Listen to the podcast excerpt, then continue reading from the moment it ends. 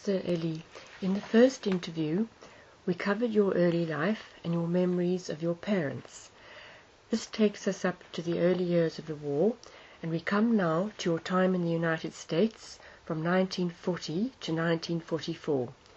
Your father went there on a Carnegie Fellowship and took your mother and yourself with him. Do you recall the journey by sea? Well, let me just go back uh, a few months in, in, that narrative and uh, recall that, in fact, my father was uh, invited by the Carnegie Foundation uh, to go to the United States to give uh, a number of lectures at a, uh, a, series of universities, mainly in the east and middle west of the United States. Uh, and this he did not wish to do without the approval, indeed encouragement, of the British Foreign Office. Uh, they were very keen that he should do it because uh, they wanted some antidote, antidote to the isolationism that was prevailing in quite a number of uh, universities in the United States. So they encouraged him to go. Uh, and at the same time, arrangements were made with the help of a committee at Yale for the reception of children of academics from England who were evacuated to the United States. So I went with my father and my mother came with us. And this was in October 1940. And uh, we left Cambridge in October 1940 uh, and uh, uh, took a train to, to Liverpool. And there we got on board the ship called the Scythia and we set sail for the United States. Not in very encouraging circumstances because the sister ship of the uh, Scythia uh, had been torpedoed the night before, and we weren't told about it, uh, so that we couldn't get off even if we had wanted to. So we had a, a, an interesting uh, journey across the ocean. Uh, my father, most unusually for him, kept a kind of diary, uh, not really a, a, a, proper narrative of the voyage, but just a few jottings of things that struck him as uh, memorable or, or amusing and I have I have the text of that, and will in due course be including it in the biography of my father that I am uh, meant to be writing at the present time, but seem never to get round to. But it's all there. But we, we, we arrived in the United States after I think a ten-day voyage, and we were met in in New York by a friend of my father's, Professor Phillips Bradley, who had been at the London School of Economics and knew my father from there, uh, and we were uh, given hospitality in Bradley's house, and I was immediately placed in a school in New York called Horace Mann, a, a, a very uh, well-known and, and, and uh, high-quality private school uh, in the northern part of the Bronx.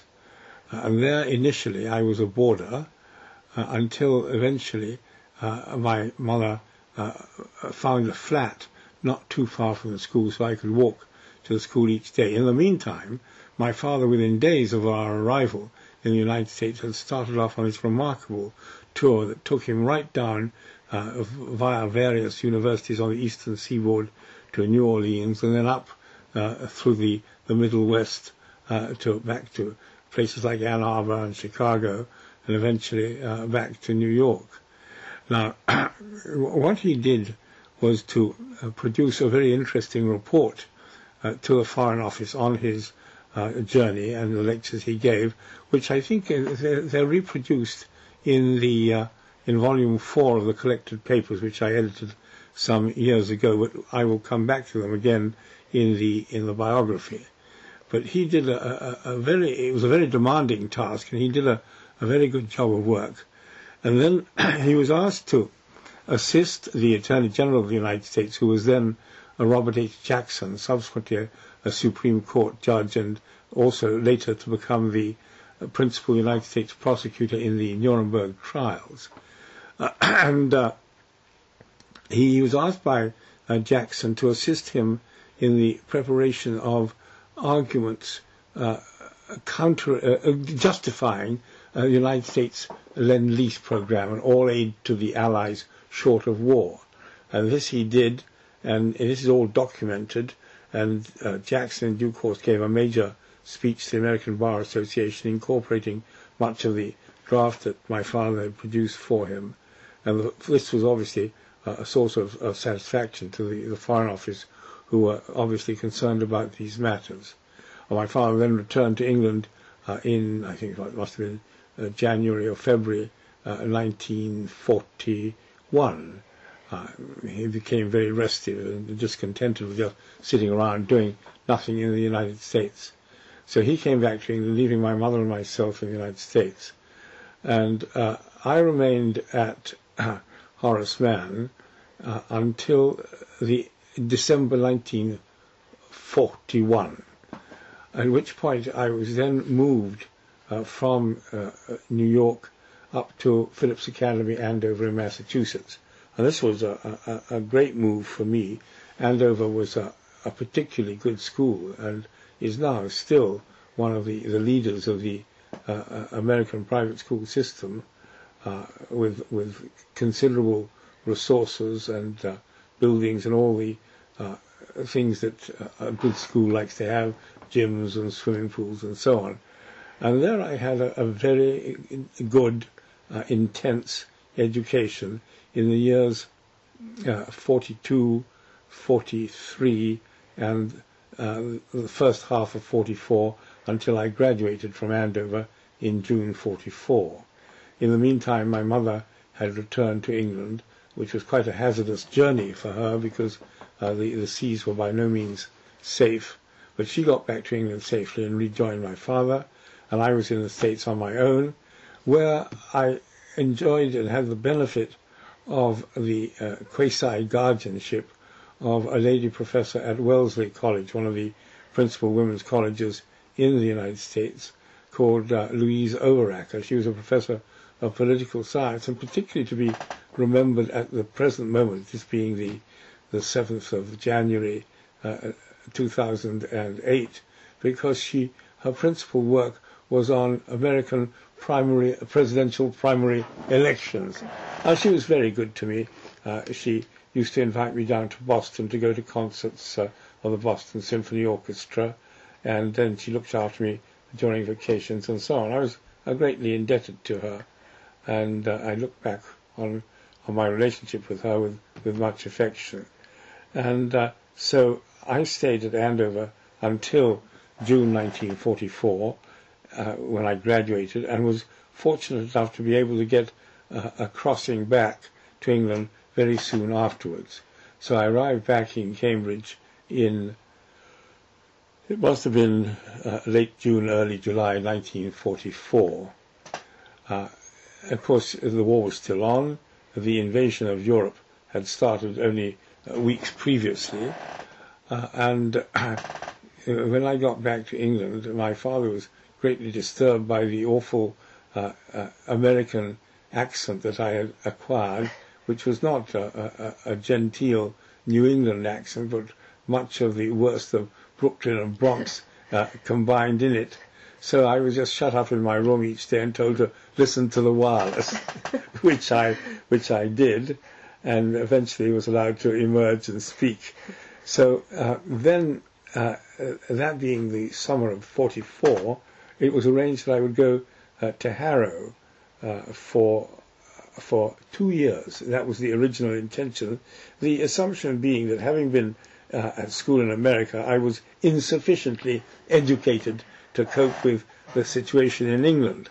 So to Harrow I went in in September 1944 and was put into what they call the History Fifth. This is the second class from the top.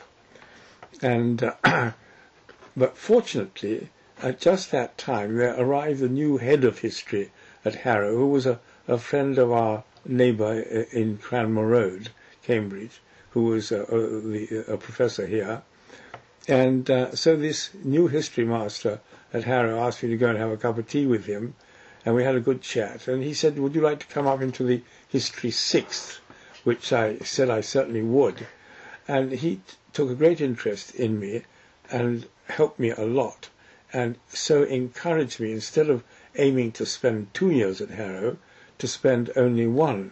And the idea was that I would uh, take a Trinity Trial Scholarship exam in March of 45 and I was fortunate enough to be successful. I got a so-called minor scholarship at Trinity, which is quite good enough for my purposes.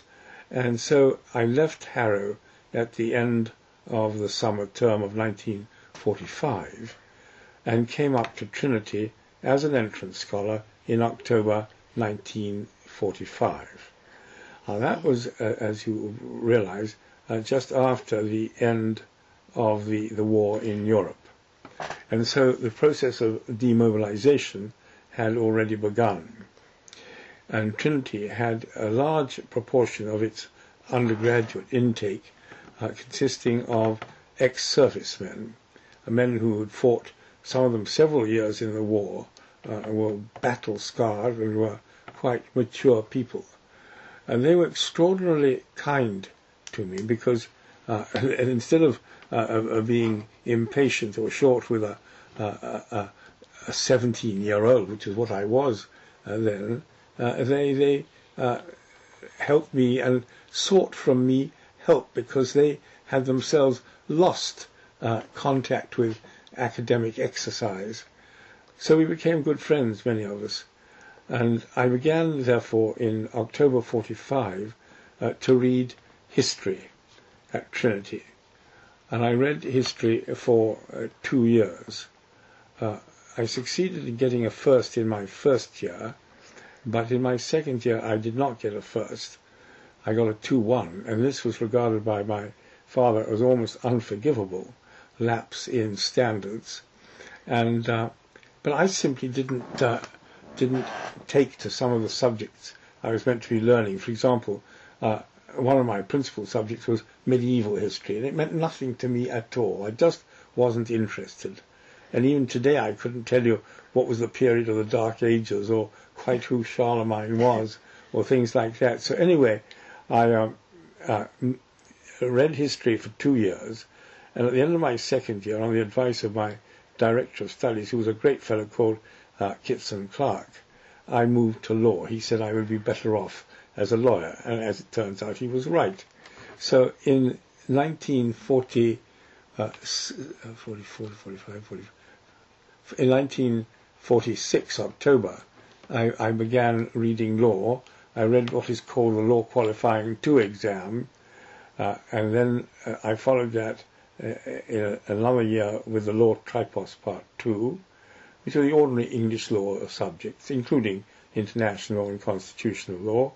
And then, uh, after I had uh, finished Law Tripos, my father urged me to stay on and read for the LLB, now called the LLM, uh, specializing in international law, the so-called Section D of the LLB. And being a, a dutiful son, uh, one I think who had enough sense to follow good parental advice in that matter at any rate, uh, I stayed on for the extra year. But I began to um, chafe a little bit uh, in the course of that year. And I remember very well uh, walking back with my father from a lecture uh, one day, because it was his practice to lecture on Tuesdays and Thursdays from 12 to 1, and it was my uh, habit to, to accompany him on his walk home from the, the then Squire Law Library to Cranmer Road to have lunch with my parents. And I said to him, you know, I was getting fed up. I, recalled the, uh, the lines of Bernard Shaw, who said that those who can do, and those who can't teach. And my father, and I've never forgotten said to me, yes, maybe, but it's a good life. And now that I've spent uh, more than uh, 50 years in Cambridge, I realize what a good life it is, and in my case could have been if I'd stuck to teaching. But I, I um, my, my interests range more widely than that, as I will tell you presently. But uh, that took me through to um, 1950, 1949, 1950 was the year of my LLB. So uh, then in uh, June 1940, sorry, in June 1950, I, I, made a mistake about the years. In June 1950, I finished the LLB here and was ready to step out into the, the wide world. Uh, in the meantime, I'd been taking the bar exams. I had become a, a member of Gray's Inn, and I was taking the bar exams with a view to doing my, my finals uh, and, and uh, being called to the bar. Well, I, I um, took my bar exams. Uh, in those days, uh, nobody attached much importance to the result you got, and I, I passed with a third except in one subject which I failed, which I think was equity. And so I had to retake that. In due course, I was called to the bar, and uh, I became a pupil uh, in chambers in London at 3 Essex Court, which was a leading set of commercial chambers. And my pupil master was John Megaw, who was a, a, a brilliant lawyer, uh, had a first-class mind of uh, Northern Ireland extraction, a, a Rugger International, a very demanding, a very highly principled man, who eventually went on to the High Court bench and then to the Court of Appeal, and should really have been promoted to the House of Lords, but uh, I think that his temperament was a little, his temper rather, was a little bit short and irascible, and that, that did not make him popular. So he didn't get to the House of Lords, but I always remember him as a great teacher to me, uh, and very exacting in his standards, and he required a good work, and I tried to satisfy him. So there I was in Chambers in uh, October 1950. But I have to, to go back a few months because in the course of that summer of 1950, I had become a, a joint secretary of a government committee, the, uh, a committee of uh, uh, established by the Cabinet Office and the Foreign Office for the purpose of looking into the law of state immunity, the so-called Somerville uh, Committee, which consisted of Lord Justice Somerville and a number of high civil servants, plus uh, some academics uh, which included uh, Professor Hamson, who was the then professor of comparative law in this university, and my father. And so I became joint secretary of, of that committee, uh, and the other secretary was a, a, a, civil servant, very nice chap called Geoffrey Penn. And together we, we administered and did whatever was necessary, and I spent my summer in the Foreign Office doing research on diplomatic immunity. Mm. And by the time I'd finished, I'd produced a quite substantial memorandum in which I had uh, analyzed and uh, presented uh, a lot of the material in the Foreign Office archives on various questions of diplomatic immunity. Interesting. So then I went into uh, chambers with John Megaw. Uh, I uh, was living in a house in Albany Street with several ex-Cambridge people. We had a, a very agreeable bachelor existence there. And I used to, to walk down from the top end of Albany Street to, to the temple most mornings and uh, uh, get into chambers. And in those days, it was uh, appropriate to wear uh, striped trousers and black jacket and a bowler hat and a, carry a furled umbrella, all of which I dutifully did. So uh, there I was in chambers as a pupil. We're at, at 1950. And so I spent my time in chambers working on commercial law, uh, insurance, uh, shipping law, banking, uh, um, bankers' commercial credits, all those kinds of things. And uh, in order to eke out my existence, because funds were not very ample, I uh, did two kinds of lecturing. I lectured in one of the uh, city colleges. I remember on exceptions uh, in charter parties and bills of lading, a subject about which I knew absolutely nothing uh, uh, before my lectures and little enough after, and I was only about uh, five minutes ahead of my class. So I did that, and also uh, more comfortably, I was lecturing in the evenings at the London School of Economics in international law. At that time, the law faculty at LSE was run by two very fine men. One was Sir David Hughes Parry, and the other was Professor Jim Gower. And they were very, very supportive and encouraging, and I enjoyed my teaching there in the evenings. Uh, and ultimately, this led them in 1950, uh, early 1953, to offer me a post, a full-time teaching post at LSE, and indicated very strongly that if I took it, I would probably get a chair within five years, which would have been a splendid thing to have happened. At the same time, however, I received an offer from Trinity, Trinity College, Cambridge, because I had, in addition to the teaching on bills of lading uh, at the City College or whatever it was called, and the evening teaching at LSE, I was coming up to Cambridge at weekends to supervise in Trinity. So I would leave London uh, on a, a, Friday afternoon, uh, reach Cambridge in time uh, to do uh, two or three hours of supervision before eight o'clock hall on Friday, and then I would uh, go into hall and maybe do another hour after, and on Saturday morning would do another two or three. So it was really quite a demanding schedule.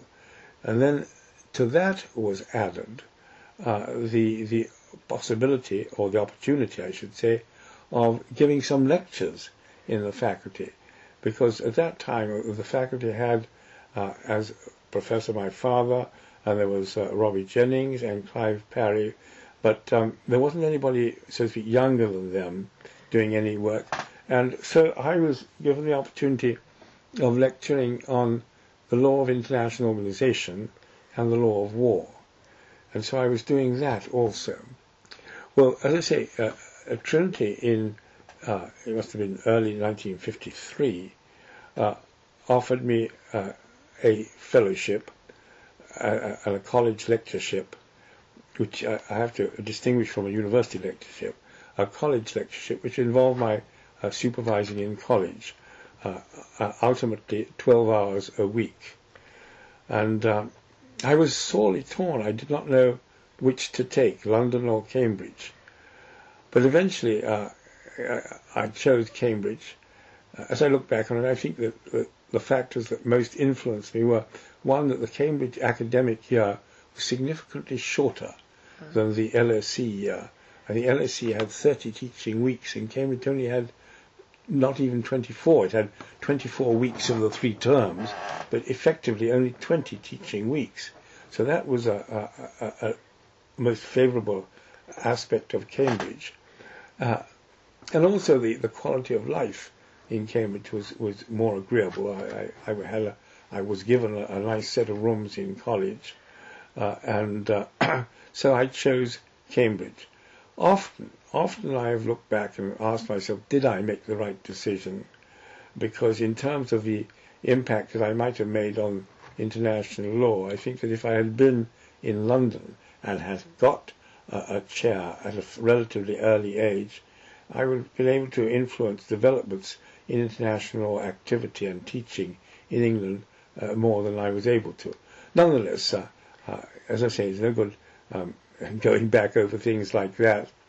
And so that brings us to 1953.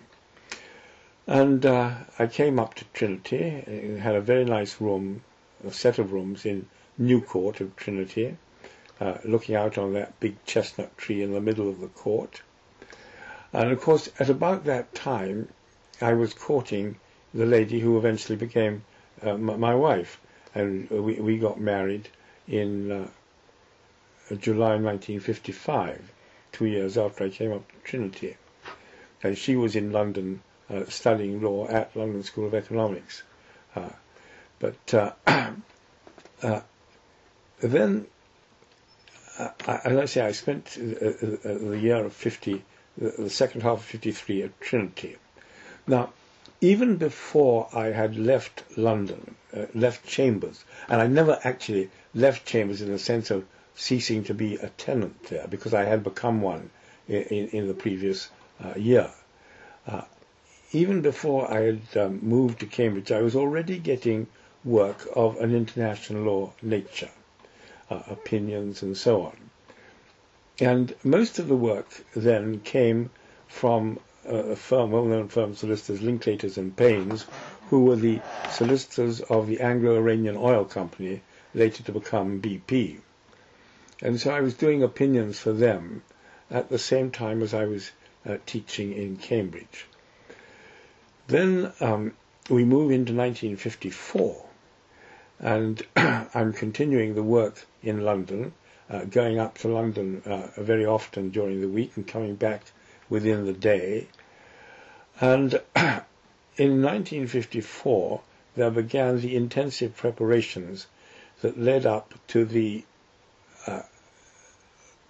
resolution of the Iranian oil nationalization. Now, uh, I've, uh, yes, the Iranian oil nationalization. This had happened in 1950 when uh, Mossadegh had been prime minister. Uh, in the in the winter of 1953, uh, BP or Anglo-Iranian as it then was had asked me to to analyze and assess the possible Iranian counterclaims which had been uh, identified by the BBC World Service uh, from Iranian radio broadcasts. And I remember spending uh, three very hard-working weeks in December 1953 analyzing the situation and, and discovering that even at that time, uh, BP, uh, Iran could counterclaim against BP for a quite considerable sum, but nothing, of course, compared to what uh, Iran owed BP arising out of the nationalization. So uh, by the beginning of 1954, I was well in with, with Anglo-Iranian, and I was constantly being asked for advice. Uh, uh, their, their, principal outside lawyer was Sir Hartley Shawcross, who had been uh, Attorney General in the Labour government, but by then had returned to private practice. So he and I worked together quite closely. Eventually, in the course of 1954, it must have been July, August 1954, uh, I was included in the team of lawyers that was sent out to Iran uh, to uh, help in the negotiation of the so-called consortium agreement, which was the agreement that brought the nationalization to an end. Hi. Yes, Maria. Boys. Have, have, Pepper. where is he? I'm going to feed them. Yeah, but where is he? I don't know. It must be outside. Is it his, no, I think one of them came through, Mario. Is he in his basket? Rogers is over there, but she's Oh, not the there. pepper didn't come through. Pepper is still in the house, I think. Oh. Um, sorry, is that? Uh, and did you? Could you switch off? I- I'll delete it when, when I edit. Okay, Thank all right, you. right. So, I think I have to interrupt moment. Exactly, I need a, a sip of water.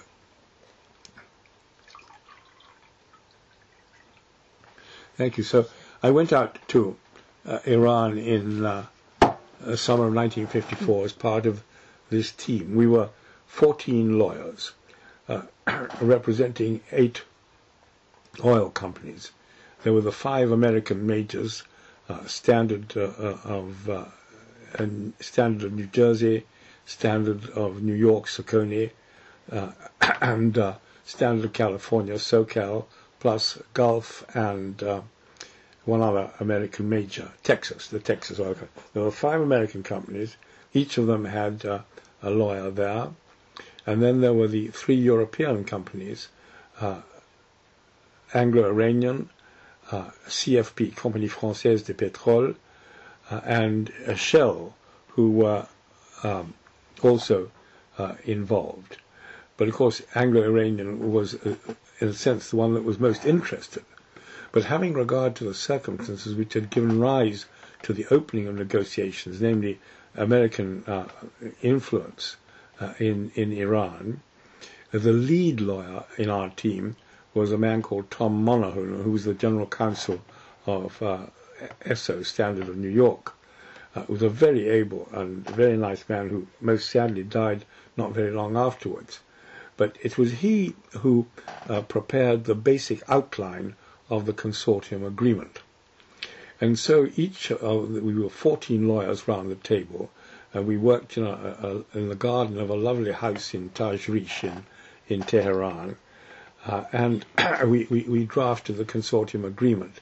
Each of us was responsible for certain articles, and I was given uh, the articles that related to proper law, non-interference by the host state, and uh, dispute settlement, which were very interesting articles. And, and I'm very glad uh, to observe that over time, uh, those articles, particularly the one on dispute settlement, have been uh, adopted uh, very widely in the oil industry in, in, its relations with host countries. So the the summer of uh, of uh, 50, 1954 was taken up largely with uh, with the Iranian settlement. Uh, there I met um, a number of uh, uh, of uh, what we call principals, that is, uh, say, not lawyers, but the, the the directors and executives of the company, and they were all very charming. The whole exercise was was great fun, and for me, I was then 26 years old, a great eye opener, and and um, I learned a lot. So uh, I then. Sorry, oh, sorry, sir. You mentioned in your list that you kindly gave me that you encountered during this period um, Stephen Schwebel. Oh, I, yes, I, I missed him. Let me. Uh, I'll come back to them in a moment. Uh, but I just want to, conclude on, on what was happening in the summer of uh, 1954, and that is that uh, uh, I met these uh, oil company executives, and I then formed the idea that it would be very nice if we could establish uh, an institution that could collect some money and distribute it in the development and research of international law. And so uh, I was able to set up the International Law Fund with contributions from Shell and Anglo-Iranian and a few other companies. And it was very generous of them to help us out then Unfortunately, they couldn't keep up their contributions, and I, I didn't have the standing or indeed the energy or time to go on pressing them and others for further funds. So the International Law Fund, although it still exists and still has a certain amount of money, um, which uh, uh, we, the trustees, the present trustees, would much like to see used for good causes, uh, it hasn't actually grown very significantly. The initial trustees were uh, Sir Hartley Shawcross, Lord McNair, and Sir Gerald Fitzmaurice, who was then the legal advisor of the Foreign Office. So that was one of the uh, uh, side growths of the, the, the, summer of 1953. Now, uh, I, I, passed perhaps uh, too rapidly over the uh, the academic side of things. As I told you earlier, uh, I, I, had been supervising in college, which was quite demanding. I supervised only in, well, I remember in those first years I had to supervise in something called English legal system, which I found incredibly boring. It was mainly ancient legal history and didn't really suit me at all. But uh, then I was left with constitutional law and international law, two subjects which went very well together, and I enjoyed that. And of course, in those days, constitutional law was very different from what it is now. Uh, it, uh, then the, the remedies against the crown were, were identified as being prohibition, mandamus, certiorari, habeas corpus. Today you have uh, administrative law, a whole new area of law uh, judicially developed, which is which is most exciting. But then we had to, to, to work our way through the so-called prerogative writs. Then I had some associations outside my strict academic teaching. In 1950, there had arrived in Cambridge uh, Stephen Schwebel, who was a, a, graduate of Harvard University, who had not yet been to law school, but had a, an interest in international law, and had indeed already written a book on the Secretary General of the United Nations, which was quite a, a, remarkable achievement for a man who was then uh, only about uh, 23 years old. So I uh, uh, began my friendship with him then, which has, I am glad to say, subsisted to the present day, and we've been very close friends ever since. And he has, of course, progressed mightily, having eventually become president of the International Court of Justice. Now, another person with whom I had uh, some close connection at that time was an Indian uh, gentleman called Nagendra Singh. Uh, he was the son of a Maharaja of a, of a small princely state called Dungarpur, but unusually for younger sons, he had gone into the Indian civil service. He'd been at Cambridge before the war. And he decided he wanted to learn international law. He'd come back to England for a year to the Imperial Defence College and had got in touch with my father to ask whether he could recommend uh, somebody who could help him find his way around international as he taught himself the subject. So my father recommended me because I was in London, and so uh, Nagendra Singh and I began a very, very pleasant relationship. Uh, we met once a week for dinner, uh, and he would give me dinner, and I would talk international law with him. And from that there sprouted a friendship that lasted until Nagendra Singh's uh, um, untimely and premature death, when he was actually president of the International Court of Justice. So those were two two associations that went back to the uh, earliest days of my involvement in international law. I wondered about that. So, so now we can come back to uh, to 1954, and one thing that happened in 1954, which was very interesting, was the Rosemary case. Uh, when uh, Anglo-Iranian was nationalized in 1950, it uh, began a series of measures in, aimed at uh, inhibiting the sale of oil from the area of what had been the Anglo-Iranian concession. They, they just didn't, obviously didn't want to let the Iranians get away with it. So uh, they issued warning no- notices in the press of the world saying that if anybody buys oil from Iran, uh, we will sue them because we consider uh, that it's our oil since it has been unlawfully taken from us by an act of nationalization without compensation.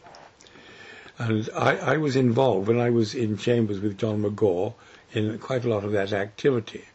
And then lo and behold, sometime in 1953, I think it must have been, uh, there was a little tanker called the Rosemary, which left uh, um, uh, Iran with a cargo of oil and broke down not very far from Aden, uh, where it was taken into Aden with the aid of a tug. And because Aden was at that time a British colony, uh, proceedings were begun immediately by uh, Anglo-Iranian against the, the vessel and its owners for the recovery of the oil. And John Megaw was flown out to Aden uh, and, and conducted proceedings before the judge there. The, the short argument being uh, this cargo of oil belongs uh, to Anglo-Iranian because it has come from an area within the Anglo-Iranian concession, and Anglo-Iranian owned that oil there, and has been no valid transfer of title. Excuse me. no valid transfer of title because of the violation of international law. Now, this set of instructions from London solicitors came into chambers, and John Megaw said, I don't know anything about this sort of matter. And I said, well, I think I can help you here. So I took the papers away that weekend and worked on it and produced uh, a note for him by the, the following Monday. And then he went off to Aden, and uh, there he succeeded in getting a decision in favor of Anglo-Iranian. Uh, and then uh, uh, there was an appeal lodged. In those days, appeals lay from the courts of Aden to the East African Court of Appeal in Nairobi. Uh, and that appeal uh, came on for hearing in Nairobi in December 1954.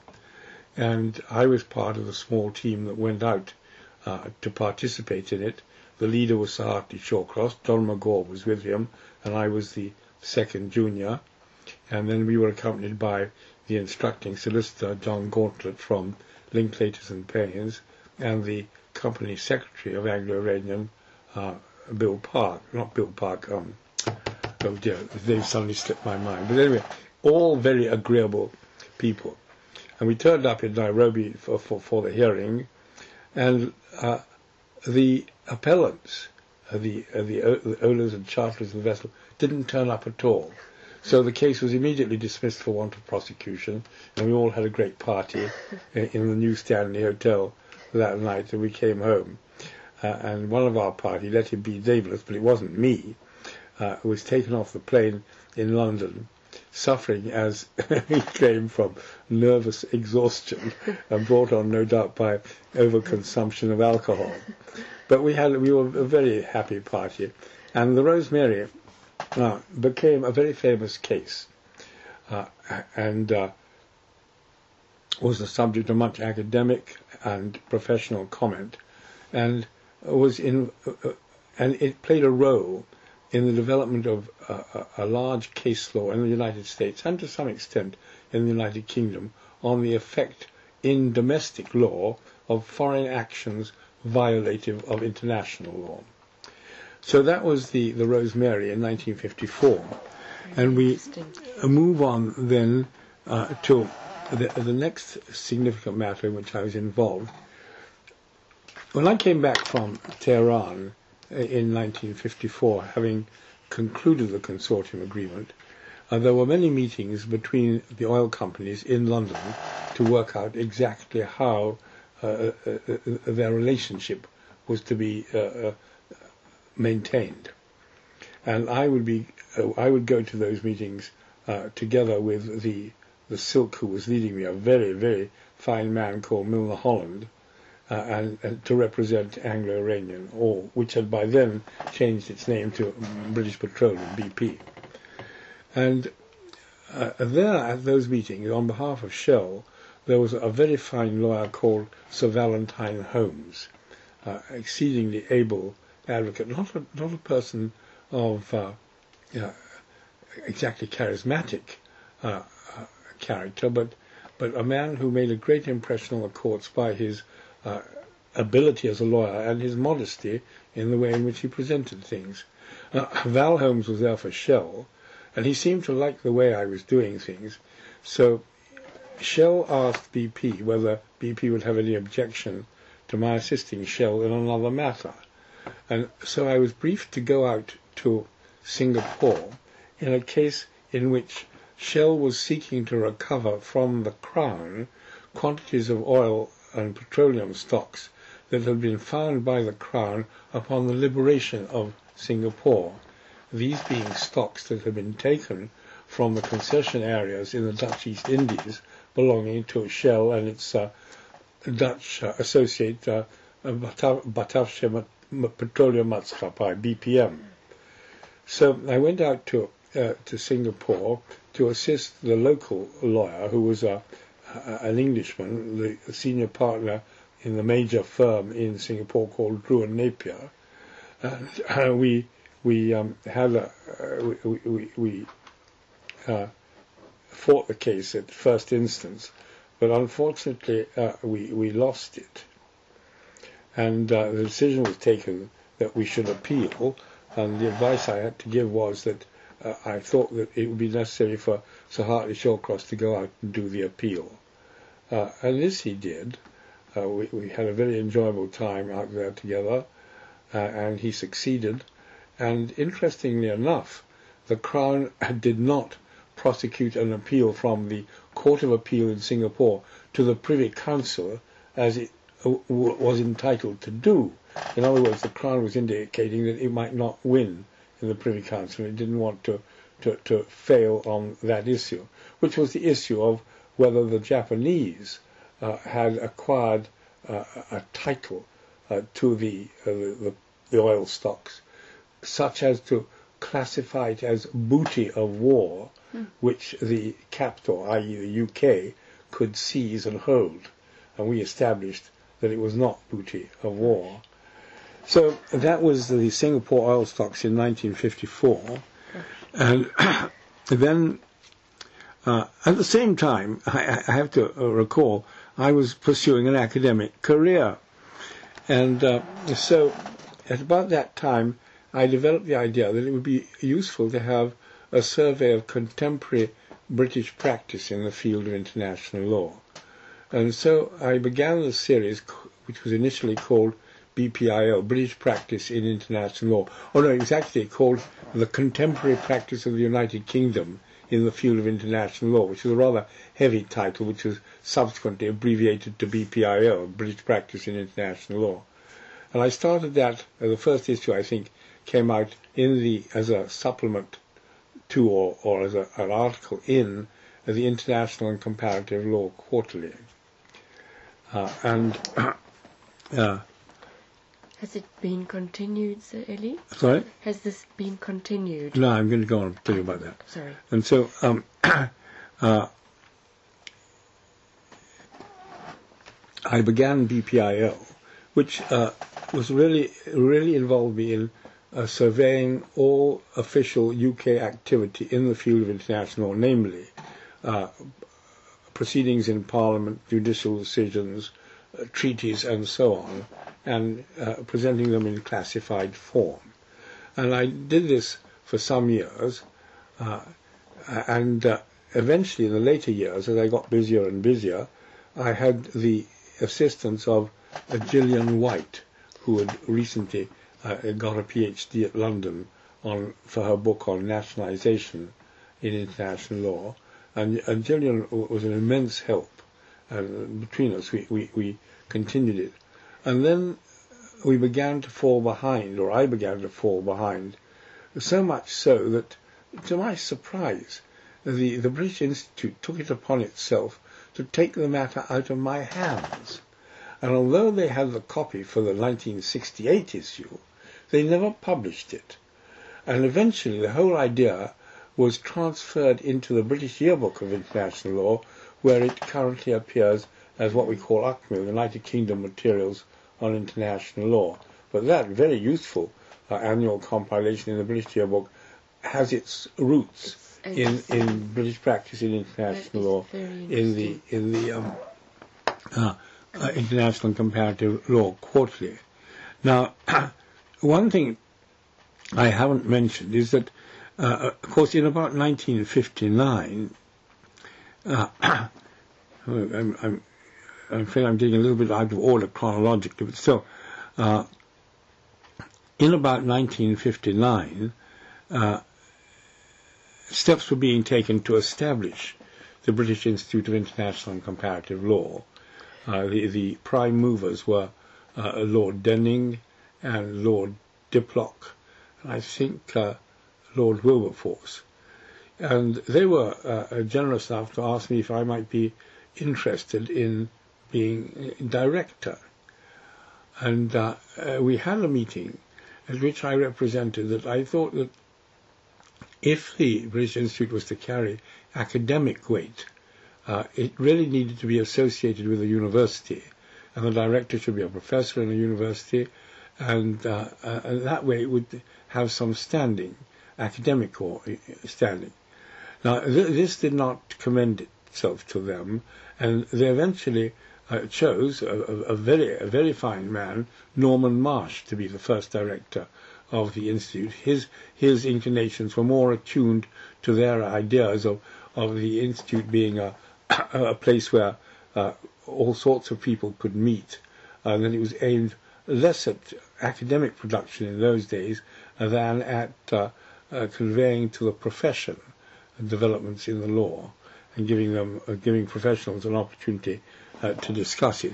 And so the the uh, British Institute came into existence, and the with it, the International and Comparative Law Quarterly, and the publication within which I initially produced BPIL.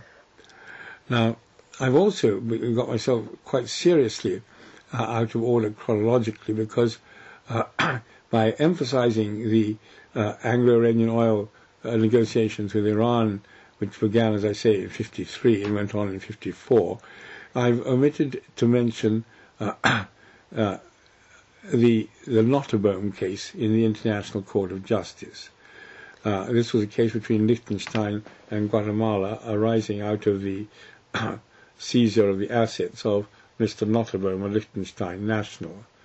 Uh, the the solicitor who was running the case uh, uh was a very uh, capable man uh, called Lowenfeld. Lowenfeld was a solicitor, a solicitor in Cambridge who had come from Germany before the war and uh, he he was uh, close to the Liechtenstein government, and so was able to uh, um, uh, develop the case for them. Initially, uh, they had um, used my father for advice and guidance, but uh, he, my father, was elected to the International Court of Justice in November of 1954, and therefore he could not continue with the case. They needed, in any case, in any event, they needed a junior to do the drafting, and so I was instructed to prepare the memorial which is the first pleading in the case, in the Nottebohm case.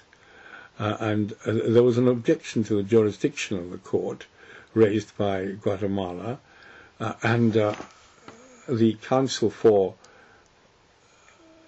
um, for for um, Liechtenstein was uh, uh, not was um, Guggenheim, Swiss professor from Geneva, very very again a very able man, uh, and uh, I uh, wasn't actually formally instructed to participate in that hearing, though I was there, and we won on jurisdiction. Then we went on to the merits, and the the difficulty there was that this coincided with the very heavy work that I was doing, A, in teaching in Cambridge, and B, in working on the Anglo-Iranian matters. So I wasn't able to to to uh, meet the deadlines, and so Lowenfeld transferred the work to to uh, Dr. Lipstein, and that's how he he came into the, the matter. So that was Nottebohm back in 1953 uh, or 54. So we go on from there uh, to. Can we just have a pause for a bit, do we? Of course. It's really quite hard work. Absolutely. Um, what I'll do is um, I'll just edit out. I, if, I, I'll leave it on, Sir Eli, because when I when I stop, it then makes two files. There isn't an actual facility to pause. It's either record or stop.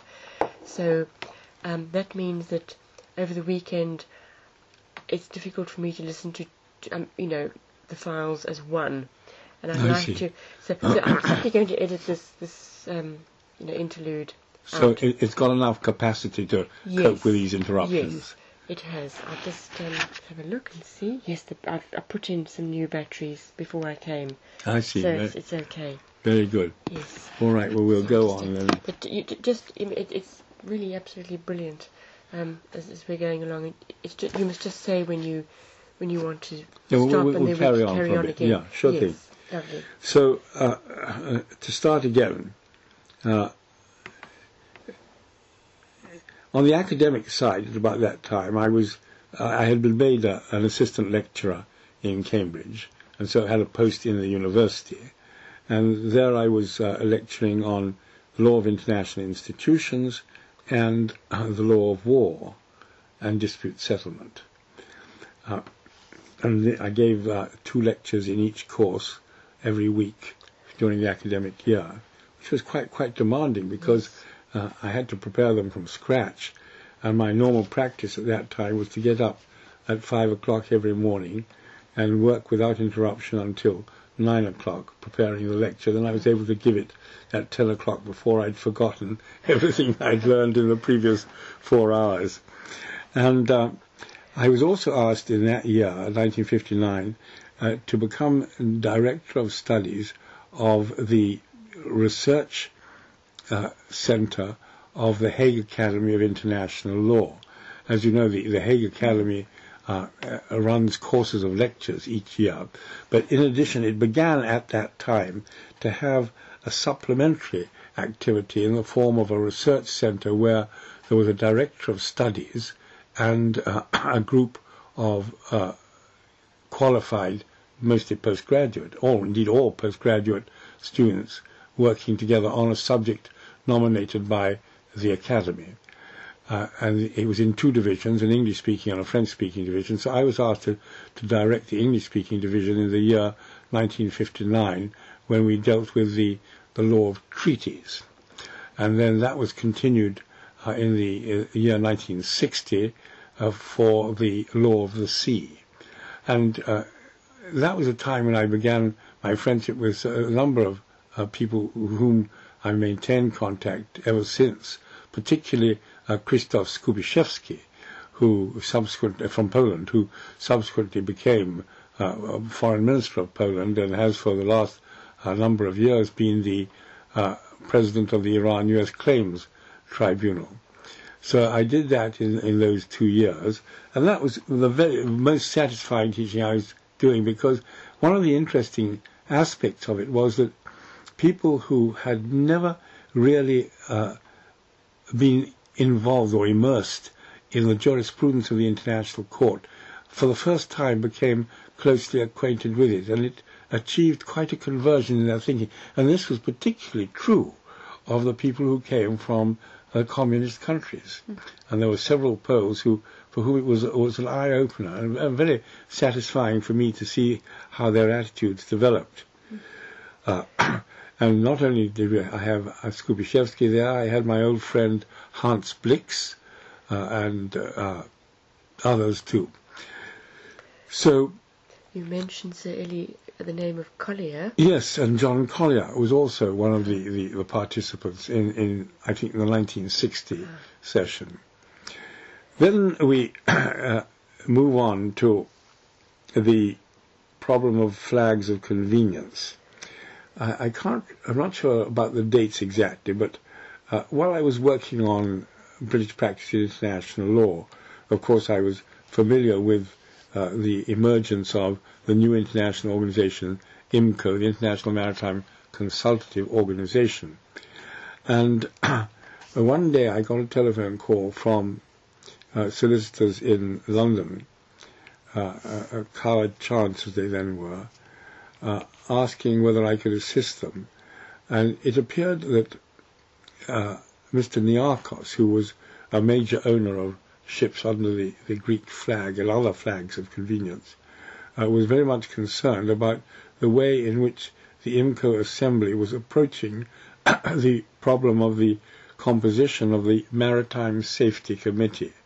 Uh, the inclination of a number of the traditional ship-owning states, for example, the United Kingdom, Norway, France, and so on, was to exclude uh, Liberia and Panama from membership of the Maritime Safety Committee because uh, they, in the view of the traditional states, those other states did not own the shipping uh, that uh, uh, flew their flag, and the uh, composition of the Maritime Safety Committee was prescribed by the Constitution of IMCO as being uh, composed of the largest ship-owning nations.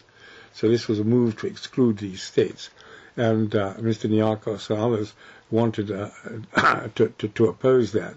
And I went down to assist them and went to the IMCO conference.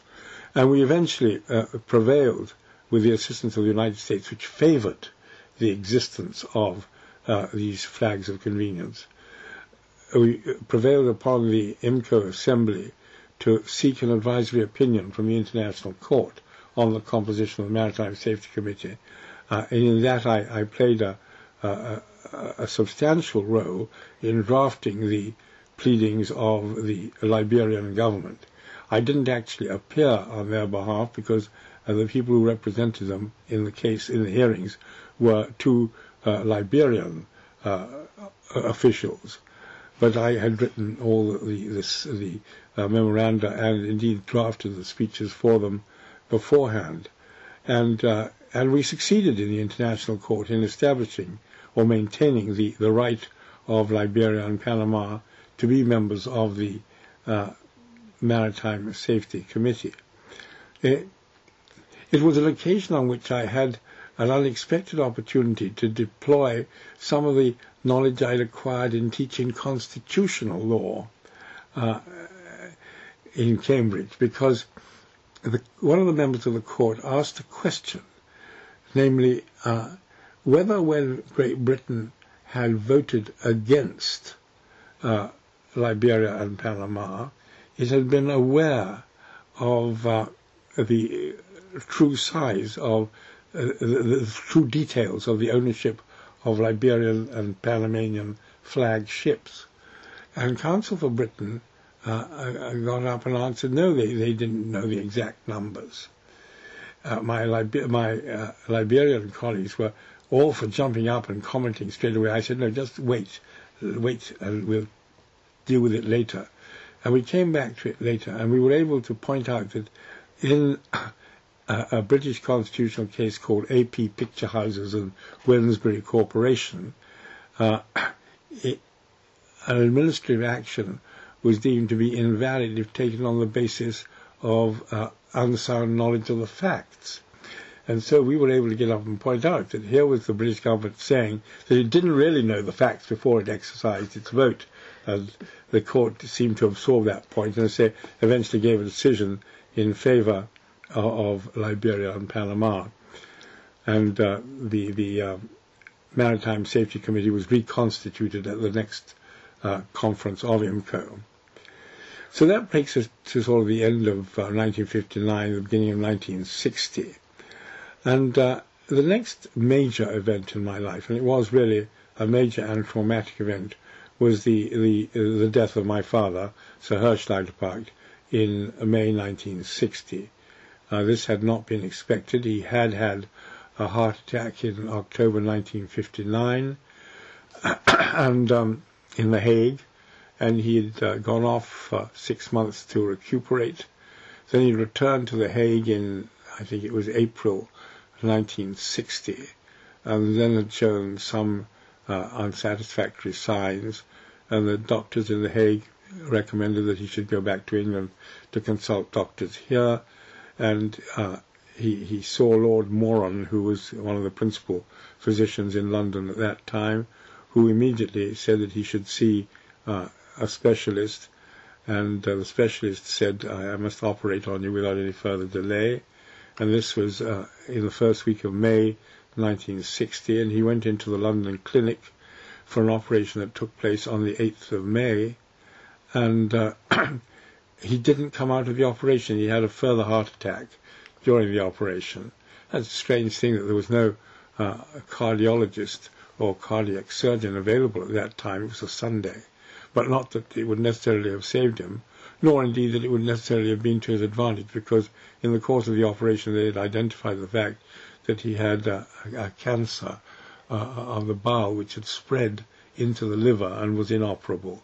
So he would have had a very unhappy remaining few months of life.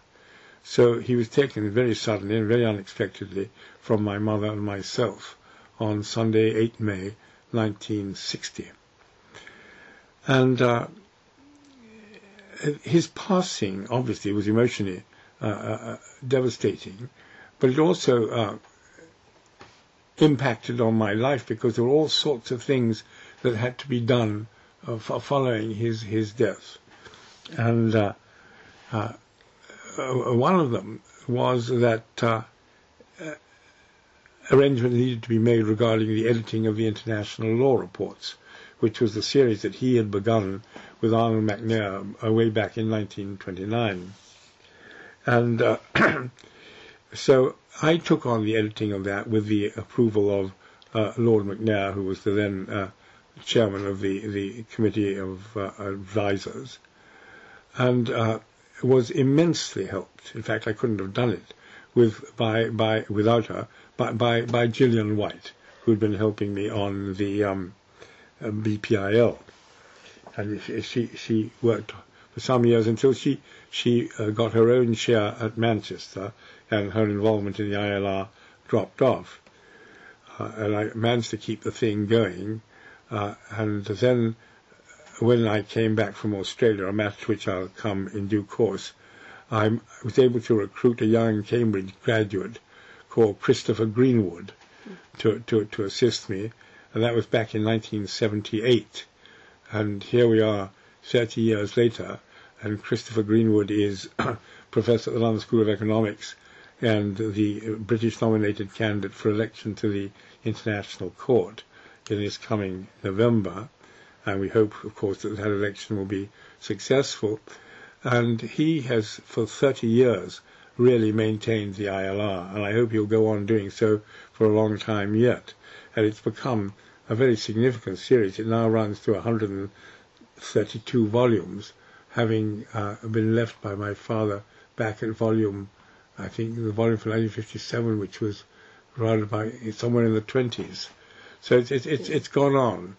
Uh, it has problems, financial problems, because it's expensive to produce, and it has only a limited circulation, and the material that needs to be covered by a series of international law reports has expanded incredibly.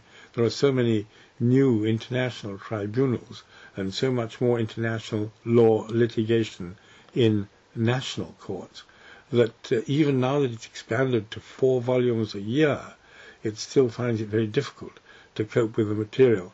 So we're in the process now of trying to resolve those difficulties. One way in which we're approaching it is to put it all online, uh, and, and, that will be done by the Cambridge University Press uh, in due course. But uh, as I say, uh, after my father's death, I took on the ILR. I had foolishly, while he was still alive, and he had made a suggestion to me that I should take over the editing of Oppenheim, Oppenheim's International Law. I'd foolishly uh, been uh, childishly arrogant. I said, no, no, I, I'm going to write my own book. I never have. And I didn't take on the editing of Oppenheim, which may actually have been to the, the ultimate benefit of the international community because uh, it was edited in due course, though after a lapse of some uh, 20, 30 years, by Sir Robert Jennings and Sir Arthur Watts. And the, the their edition, their ninth edition of the first volume of Oppenheim is a major uh, contribution to the subject, and they've done it very much better than I ever could have. But uh, I've regretted over the years that I didn't uh, uh, uh approach it more constructively. So, uh, in order to provide a suitable memorial for my father, I decided that I would try and republish in systematic form uh, the many articles that he'd written on international law. He had intended to to write uh, his own textbook, but never got round to it. And but uh, he left some outlines, and so I followed those outlines, and it took a long time to do the job, but eventually uh, we produced the five volumes of the collected papers. Their publication dates ranging from uh, the the uh, early, the late 60s till uh, the late till the early 2000s. and in, in, that task, the completion of that task, I was greatly aided by one of my assistants, Penelope Neville, who is now a fellow of Downing College. So um, we then go on to other events in 1966, uh, in the 1960s. One early event in the 1960s was uh, the so-called Lost Counties uh, dispute in Uganda. It had been uh, uh, Uganda had become a British protectorate in the early part of the 20th century. It had been Britain's practice when occupying territories in Africa to use one tribe to help subdue the next.